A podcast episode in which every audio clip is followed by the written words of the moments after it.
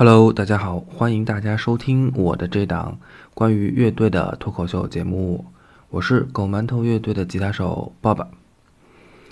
那么前段时间呢，我在网上看到了一个音乐节目啊，刚好我看到这里边一个导师啊，在跟他的选手们讲话啊，他说的是什么呢？我给大家模仿一下，大概就是这么个意思啊。诶，我觉得嗯，这个 beat 是不错啦，swag，但是呢，它没有 hook，就很难听出那个 punchline 啊。那那些 hater 一定会抓住这一点来 diss 我们啊。所以说，homie，我们的 flow 一定要多变，skr skr，OK，DJ drop the beat。我听到这里，我的天，我跟你讲，我整个人都傻掉了。我听了半天，一句整话都没有听懂啊！我想，哇，那这个真的是厉害了，那么多的术语，对不对？那肯定很高深，对吧？那后来呢，就有人给我翻译了一下，他跟我说上面那段话大概他的意思呢，就是，啊，哎，这伴奏是挺好听的呀，就是没有高潮，那没有高潮，它就没有亮点呢，那对手就会拿这个跟我说事儿啊，那咋办呢，老铁？那就得在拍子上有点变化，那得嗷嗷的呀。行了呀，大兄弟，咱们就放音乐呗。哎，那我发现这玩意儿它不讲术语，它就是挺正常的人话呗。而且他讲的那些术语啊，我仔细的对比了一下，就没有一个是涉及到什么特别复杂的什么乐理呀、什么高级的编曲啊，什么都没有，就是一两个字儿就能说清楚的事情。哎，那他为什么要讲术语呢？这是干嘛呢？后来我就分析了一下啊，后来经过我的分析呢，我觉得这个术语啊，主要有两种，一种呢叫做简化缩略型的术语，它就是把一个特别复杂的，可能你一句话两句话都讲不明白的一个东西，它缩成几个字。啊，举个例子啊，比如就是说脱氧核糖核酸，对吧？它六个字。我把它缩成 DNA，那就三个英文字母，对吧？那就是不管是在音节上面还是在书写上面，它就是简单了很多，它就起到了一个简化的作用。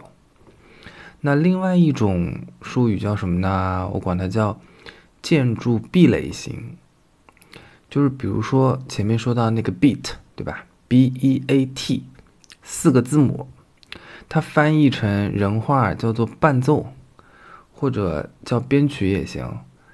它是两个汉字，两个汉字用术语来讲是四个英文字母，那没有起到任何简化的作用，但是它形成了一种所谓业内人士听了能懂，但是外行他就听不懂的这么一种专业的壁垒。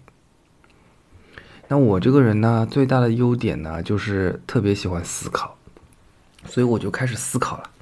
我发现啊，人类就有这么一种特征，他在心理上啊，就是喜欢找一种归属感。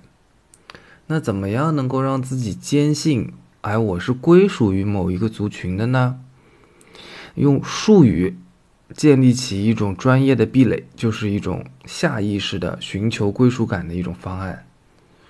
所以想明白了这个以后呢，我就理解了为什么他们都喜欢说术语，啊，为什么他们就喜欢把伴奏说成 beat，啊，把副歌说成 hook，把怼人说成 diss。那其实我就开始反省了，是不是只有玩嘻哈的说这些术语呢？那我们玩摇滚的、玩乐队的、我们弹吉他的人，我们难道不会在讲话的时候，哎，讲着讲着，下意识的就冒出个术语来呢？那肯定也会的嘛，对吧？所以，我们今天的主题呢，就是来讲讲玩乐队、玩摇滚、玩吉他的时候，我们常常会讲的那些黑话啊，不是术语。OK，我们先讲第一个术语，riff，这是一个英文单词，它的拼法是 R-I-F-F，riff，它的中文叫做连复段。那顾名思义，连复段就是。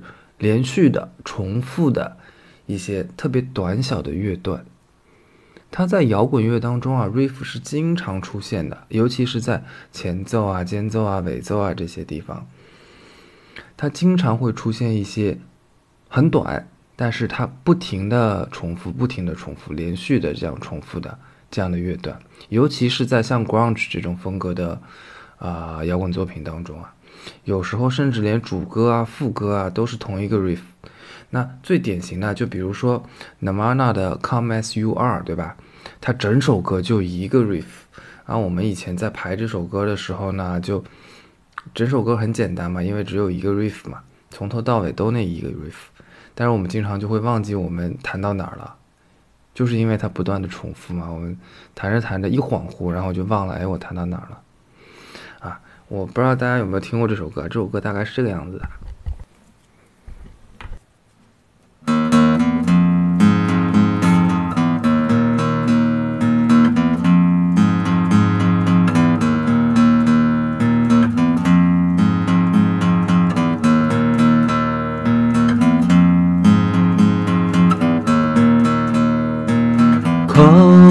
As you are, as you were, as I want you to be, as a friend, as a friend, as an old enemy。哎，差不多行了，就这样吧。哎，所以你看啊，这个是不是就是整首歌都是重复着啊一个重复的一个。短小的一个乐段啊，就哒哒哒哒哒哒哒哒哒哒哒哒哒哒哒哒哒，就一直是这样重复，这个就叫 riff。好，那接下来第二个，我们来讲个什么术语呢？八带。这个八呢，就是扒衣服的扒啊，带呢，就是这个领带的带。那什么叫八带呢？其实呢，它讲的就是反复的听一首曲子。然后把里边的这个某一种乐器的这个部分呢，完全的模仿出来，然后跟着这个曲子的伴奏来弹这个乐器来练习它，这个就叫八代。那当然，如果是吉他手八代的话呢，他基本上就是把那个吉他的部分，然后就弹那个吉他的部分。然后如果是贝斯手在八代的话呢，他就是把那个贝斯的那个部分扒出来。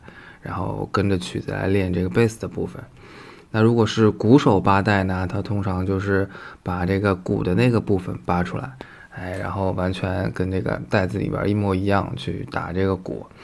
那如果是这个乐队的主唱八代呢？他通常就是啊，直接扒下那个女粉丝的啊，不是，呃，那为什么要叫八代呢？因为呢，它这个早期啊，咱们听音乐啊，都是用了这个磁带来听的，哎，所以就是扒着那个磁带，把那个磁带上面记录的那个曲子，完全把它一模一样的扒下来，我们管这个叫扒带。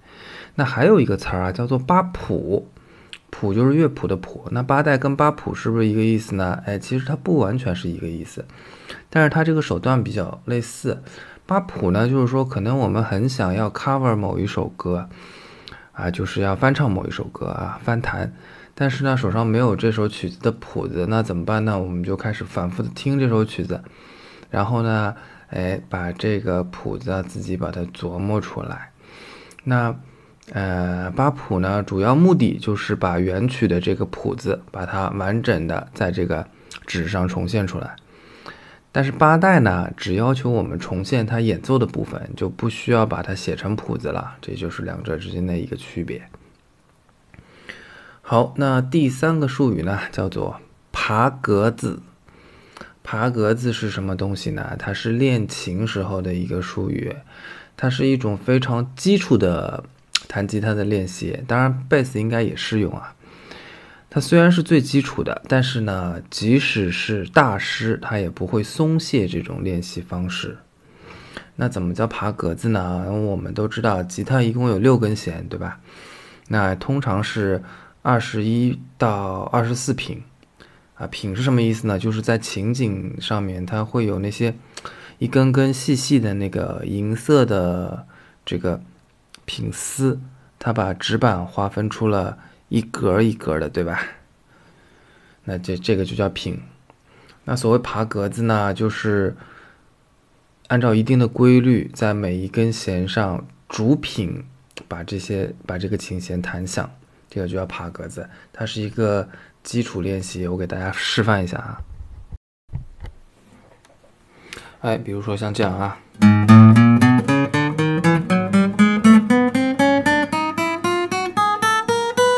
这个就是爬格子，这是一个上行的爬格子。那倒过来，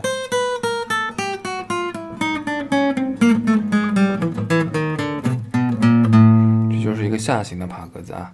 那通常按照这个速度来爬格子呢，那肯定是不行的，呃，至少得比这个快两到三倍吧。